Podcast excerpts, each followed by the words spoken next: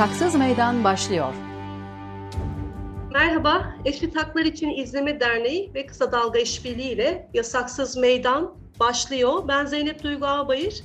Bugün Gezi davasını konuşacağız. Konuğumuz Taksim Dayanışması Avukatlarından Akçay Taşçı. Hoş geldin Akçay. Hoş bulduk.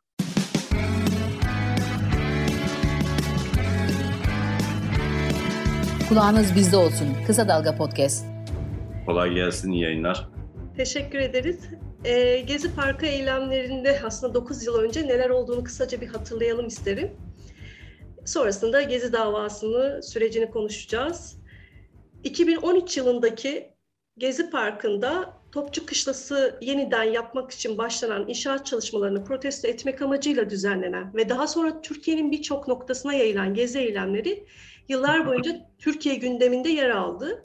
Üç hafta yakın süren eylemlerde 8 sivil ve bir güvenlik görevlisi yaşamını yitirirken 10 bine yakın da insan yaralandı. Gezi eylemleri esnasında ve sonrasında polisin oransız güç kullanımı, barışçıl toplantı ve gösteri hakkı tartışma konusu oldu. Türkiye genelinde toplam 5685 kişi gözaltına alındı. Onlarca da iddianame hazırlandı. E, burada aslında e, Isparta Cumhuriyet Savcısının bir kararını paylaşmak istiyorum. Gezi Parkı protestoları kapsamında yapılan gösterilere ilişkin 17.07.2013 tarihli kararında demokratik toplumlarda barışçıl gösterileri makul olmayan kısıtlamalar getirmenin, kuvvet uygulayarak müdahale etmenin, insanları ceza tehdidiyle korkutarak benzeri gösterilerde yer alma hususundaki cesaretlerini kıracak hareketlerden kaçınılmasının gerektiği, toplantı ve gösterinin izne bağlanamayacağı, belirli bir yer konusunda dayatmada bulunulamayacağı açık ve sarih olarak ifade edilmiş. Tam da e, buradan şöyle bir soruyla başlamak istiyorum. Anayasada madde 34 ile tanımlanan barışçıl toplantı ve gösteri hakkı kapsamında 2013 yılında yaşanan Gezi Parkı protestolarını ve bu protestolara yapılan müdahaleleri nasıl değerlendirmeliyiz Akçay? Şimdi e, Gezi Parkı protestolarını aslında diğer protestolardan bizim gündelik olarak katıldığımız neredeyse artık e, katıldığımız protesto gösterilerinden, basın açıklamalarından, yürüyüşlerden ayıran bir şey var. E, Gezi Parkı protestoları aslında yine e, az önce söylediğim türden rutin basın açıklamalarından biri olarak başladı. E, bunun üzerine biraz daha e, renklendi diyebilirim e, ilk birkaç gün içerisinde. E, çadırlar kuruldu ve orada uyunmaya başlandı. Bu da bir protesto yöntemiydi. Fakat devamı aslında bir tür kitlesel protesto haline geldi ve bu kitlesel protesto halinin e, anayasada düzenlenen e, az önce maddesiyle saydığınız anayasada düzenlenen haline aşan bir e, noktaya ulaştı. Şunu demeye çalışıyorum. Gezi Parkı'nda yaşanan şey, Gezi Parkı protestolarında yaşanan şey aslında bir konunun tek başına protesto edildiği bir konu olmaktan çok öteye geçti ve milyonlara aşan e, sayılarda yüz binleri aşan e, slogan tipiyle, itiraz tipiyle, duvar yazılarıyla, e, afişlerle ve onları aşan belki de yüzlere yakın farklı konuyu bir arada protesto eden bir noktaya geldi. E, örneğin e, Beyoğlu'ndaki e, masaların, sokaklardaki masaların kaldırılmasından tutun, emek sinemasının e, yıkılmasına, hatta onu öne almak lazım, emek sinemasının yıkılması e, gezi protestolarının ilk şeyidir, fişeği olabilir diyebiliriz. E, devamında polis şiddeti çok büyük oranda besledi. e, devamında da devletin komple e, vatandaş üzerindeki özellikle 2013 yılındaki hükümetin, 2013'e kadarki hükümetin vatandaş üzerindeki tam kontrolü, evlere kadar uzanan kontrol çabası, e, doğaya bu aşırı seviyedeki müdahale ve bunların hepsinin toplamı Gezi'yi var etti. E, bu kadar büyük bir protesto haline getirdi. Şimdi soruya tekrar dönmek gerekirse Gezi Parkı'nda yaşanan şey anayasada karşılığını bulan hatta uluslararası sözleşmelerde karşılığını bulan barışçıl gösteri hakkını, barışçıl protesto ve gösteri hakkının en kristalize olmuş, en gerçekçi, en organik halini yaşatan e, örneklerinden birisidir. Tek başına bu hakkın varlığını dahi savunan, E, çünkü her bir protesto e, çok örnek vermek istiyorum. E, asgari ücretle ilgili yapılacak bir basın açıklamasını düşünün. Meramı asgari ücretten ibarettir. Asgari ücretin ne kadar olacağından ibarettir. Ve aynı zamanda da o e, basın açıklamasını yaptığında basın açıklaması yapabilme özgürlüğünü de savunur bu ikisi birlikte. Gezi tüm haklarla birlikte barışçıl gösteri hakkını da kendiliğinden savunmuş oldu. Çünkü e, oraya gidip bu açıklamayı yapan insanlar ilk günlerde çadırı çadır kurarak orada e, parkı korumak isteyen insanlar ekoloji hakkını savunuyorlardı ve birlikte e, toplantı ve gösteri yürüyüşü hakkını savundular. Devamında e, diğer gelen insanlar, destek vermek için gelen insanlar örneğin internet yasakları ile ilgili itirazını alıp gelmişti. Aynı zamanda toplantı ve gösteri yürüyüşü hakkını savundular. Kent suçlarına ilişkin olarak e, emek sinemasının yıkılmasını, kent hafızasının yok edilmesini itiraz edenler oraya itirazlarını aldılar, geldiler ve aynı zamanda barışçı gösterici hakkında savundular. Biraz uzattım kusura bakmayın ama toplamda Gezi'nin kristalize olduğu nokta tüm kent haklarıyla birlikte sivil haklarımızı, bireysel haklarımızı, toplumsal haklarımızı birlikte savunmasıydı. Bunun kristalize olmuş haliydi diyebilirim. Aslında biraz bahsettin e, ama e, yine de daha detaylı sormak istiyorum. E, geziye ilişkin iki farklı toplumsal kavrayış var. Birincisi devletin yarattığı ve geziyi kriminalize eden algı. İkincisi de gezinin bütün antidemokratik uygulamalara toplumsal bir başkaldırı olduğunu ifade eden bir algı. Tam olarak Gezi biraz daha açalım isterim bu noktada. Gezi neydi? Gezi neydi? Ee, şimdi aslında nasıl başladığını anlatırsak belki Gezi'nin ne olduğu konusunda daha somut veriyle ilerleyebiliriz. Herkesin kendi algısından ziyade evet iktidar cenahının bir algısı var Gezi'nin ne olduğu konusunda. Bu algı gerçek mi yoksa e, siyaseten mi bu algı yaratılmaya çalışılıyor ona belki daha sonra değinebiliriz ama bir kısmı için en azından bu algının gerçek olduğunu da ben düşünüyorum. Ee, böyle bir algılarının olduğunu, buna gerçekten inandıklarını düşünmeye başladım bu dava sürecinde. Ee, Gezi neydi dersek şöyle söyleyebiliriz. Aslında e, Türkiye'de e, Taksim Meydanı'nın bir protesto alanı olması çok eskiye dayanıyor. Türkiye modernleşme tarihinde Taksim Meydanı'nın çok büyük bir yeri var. Fakat bununla birlikte o döneme kadar yani 2013 yılına kadar Türkiye'de kısmi olarak bir liberalleşme döneminin yaşandığına dair bir e, şey vardı. E, nasıl diyelim? Bir iddia vardı. E, Türkiye'nin modernleştiğine, liberalleştiğine, daha da özgürlükçü bir ülke haline geldiğine, Avrupa Birliği ilişkilerinin hızlandığına, e, dair bir algı yaratılıyordu. Bu algının beslendiği döneme itiraz edenler vardı hala Gezi'ye gelmeden önce. Çünkü e, Türkiye toplumunda İslamcı, milliyetçi e, ve temel olarak da neoliberal e, politikalar üzerine kurulmuş bir partinin Türkiye'yi bir hukuk devletine, Türkiye'yi özgürlüklerin korunduğu bir ülkeye, Türkiye'de e, doğanın, kent haklarının, e, kişisel özgürlüklerin, internet özgürlüğünün korunduğu bir ülke haline getirebileceğine inanmayanlar vardı. Biz onlardandık. E, hiçbir zaman bu inanca sahip olmadık. Bu tür bir hükümetin, bu tür bir siyasi partinin e, Türkiye'yi bu noktaya getireceğine hiçbir zaman inanmamıştık.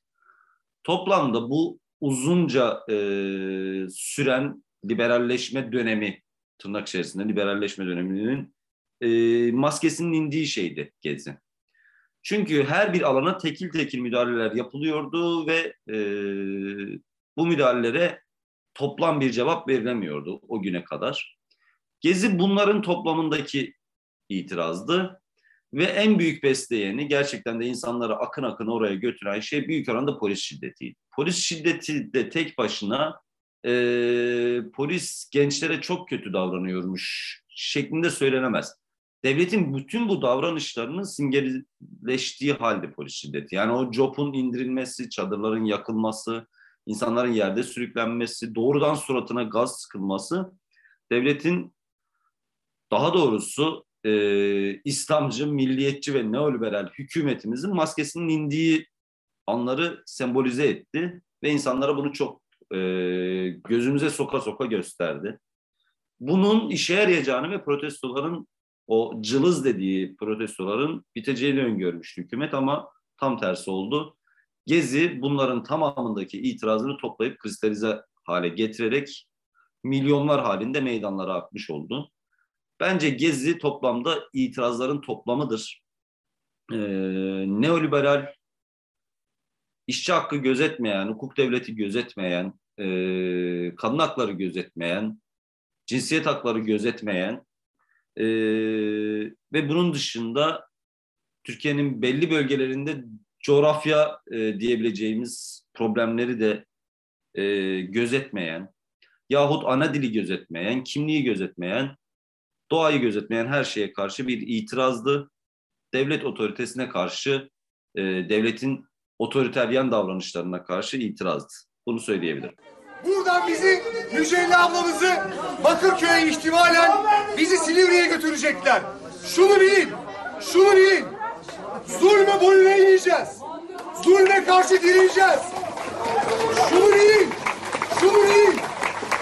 Şunu bilin. Hiçbir hukuka aykırı işleri kabul etmeyeceğiz.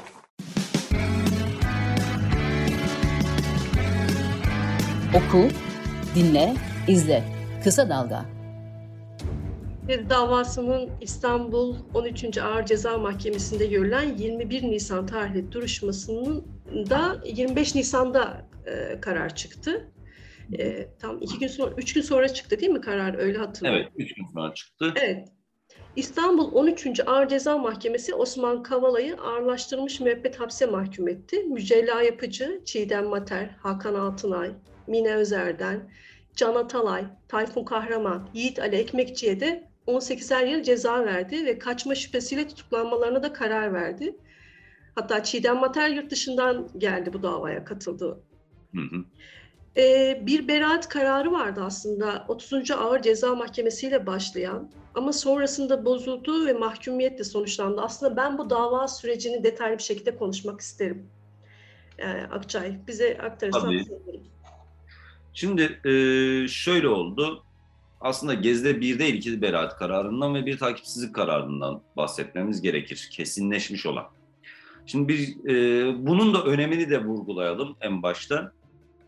Hangi suçu daha doğrusu hangi suçla itham edilmiş olursanız olun. Hakkınızda eğer bir takipsizlik kararı savcılık makamı tarafından bir kovuşturmaya yer olmadığına dair bir karar verilip kesinleşti ise yahut devamında hakkınızda bir dava açıldı ve o davada beraat kararı verilip kesinleştiyse fiiliniz ne olursa olsun bakın en e, ters bir yerden söyleyeyim bir cinayet işlemiş dahi olsanız kendi içinizde biliyor olsanız yeni bir delil bulunmadığı müddetçe bu suçu işlediğinize dair o karar sonsuza kadar geçerlidir. Bir daha o fiil nedeniyle yargılanmazsınız, yargılanamazsınız. Dolayısıyla şuradan başlayalım. Gezi'deki fiilleri doğrudan faaliyetlerine de yine Tayfun Kahraman hakkında açılan soruşturmada takipsizlik kararı verildi ve kesinleşti. Tayfun Kahraman herhangi bir suç işlememiştir dendi. Devamında Mücella Yapıcı ve bir kısım başka sanık hakkında dava açıldı. Örgüt kurarak e, toplantı ve gösteri yürüyüşü kanununa muhalefet etmekten dava açıldı. Aynı fiillerle dava açıldı ve Mücella Yapıcı beraat etti. O karar kesinleşti. Fakat bunlara rağmen savcılığımız e, Türkiye'de, Türkiye tarihinde görmediğimiz bir e, uygulama ortaya çıkardı ve delillerin yeniden kıymetlendirildiğini iddia etti.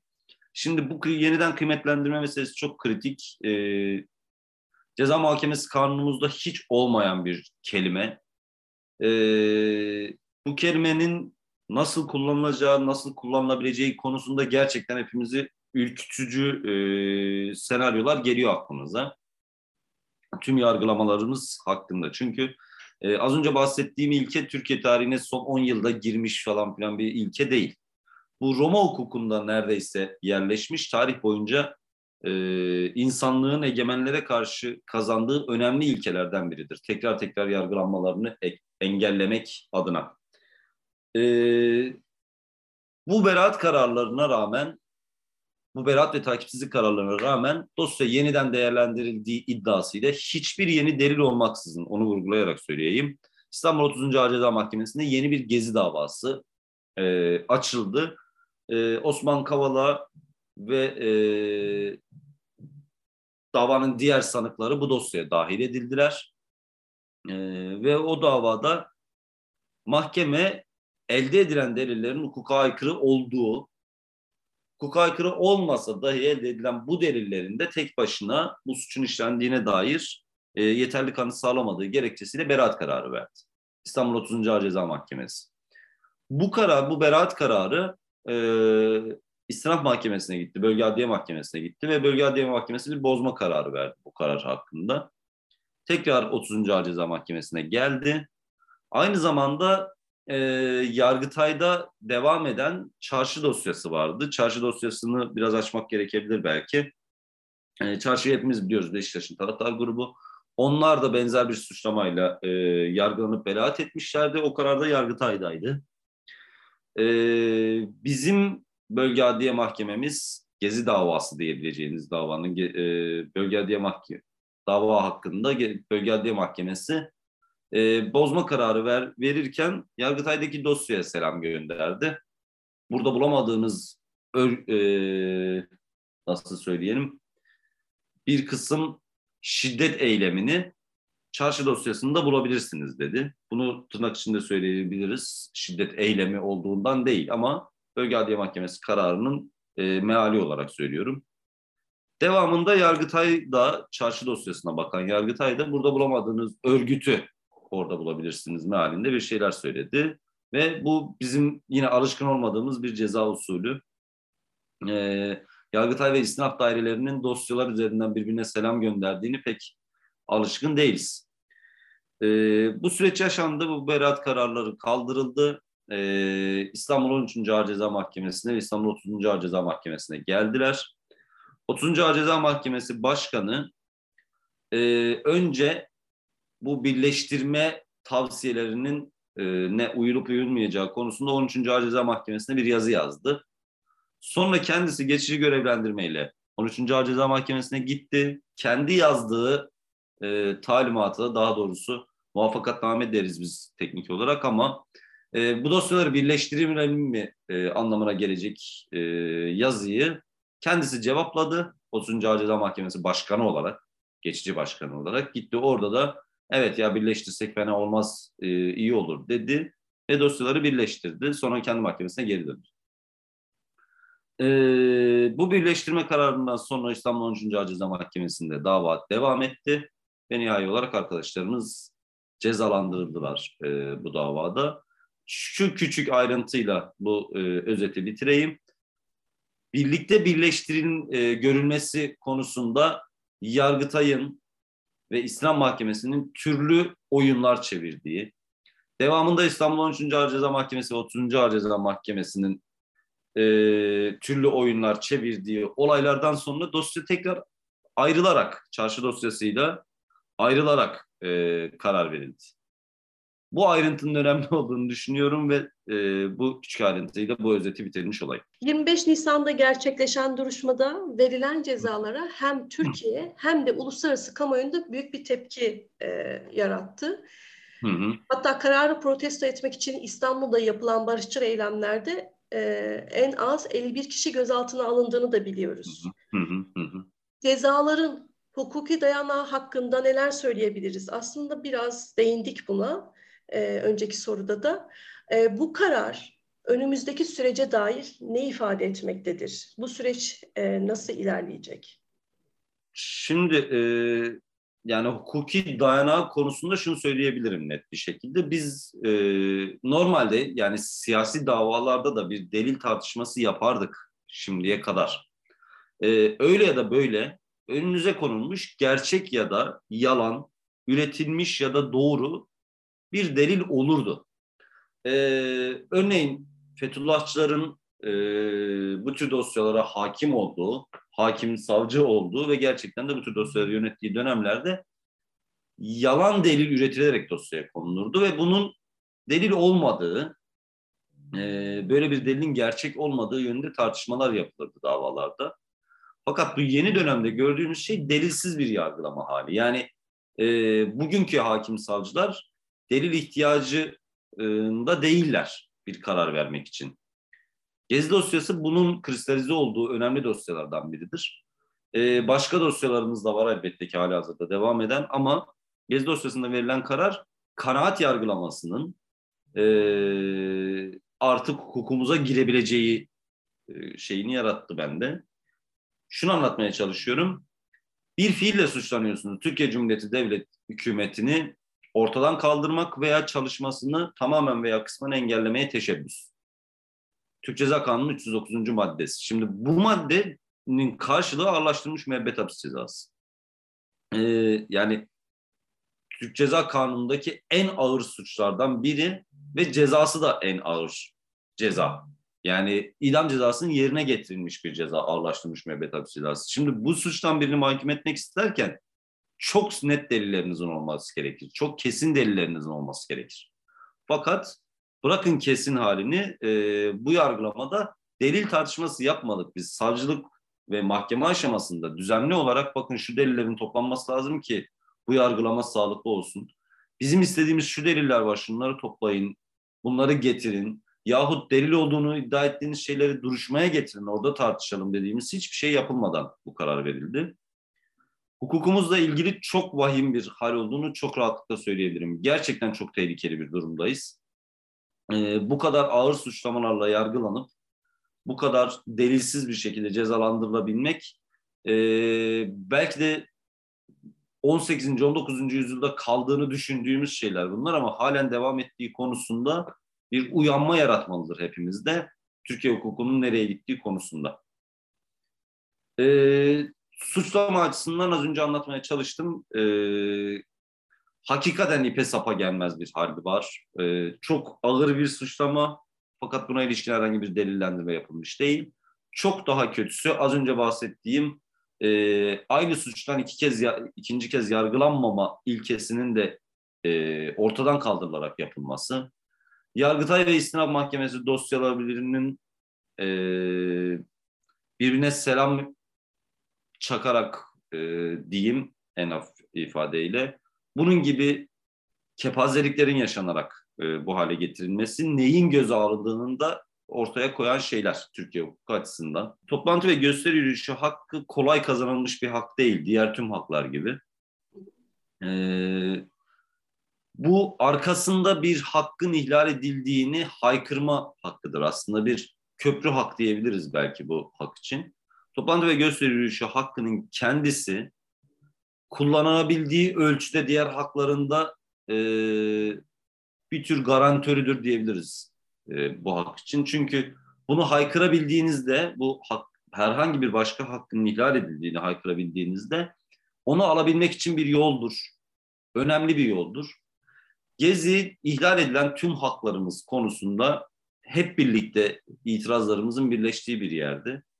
Yargılaması da aslında bu itirazların ne kadar haklı olduğunun göstergesi olmuştur. Yargılanma şekli, verilen cezalar bu itirazların ne kadar haklı olduğunun doğrudan kendi kanıtı olmuştur.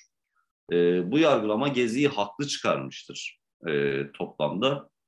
Dolayısıyla e, Türkiye'de toplantı ve gösteri yürüyüşü hakkı için değil sadece tüm haklarımız için e, Gezi kararını, Gezi davasını, Gezi'yi e, burada verilen kararlar olan itirazlarımızla birlikte Gezi'yi savunmaya, o ruhu savunmaya, orada ortaya çıkan itirazı sahiplenmeye ve arkadaşlarımız için mücadele etmeye devam edeceğiz. Peki bize katıldığınız için çok teşekkür ederim. Ben teşekkür ederim. İyi yayınlar dilerim. Sağ olun. Eşit Haklar İçin İzleme Derneği ve Kısa Dalga İşbirliği ile Yasaksız Meydan farklı konu ve konuklarla iki haftada bir cuma günü sizlerle olmaya devam edecek. Şimdilik hoşçakalın.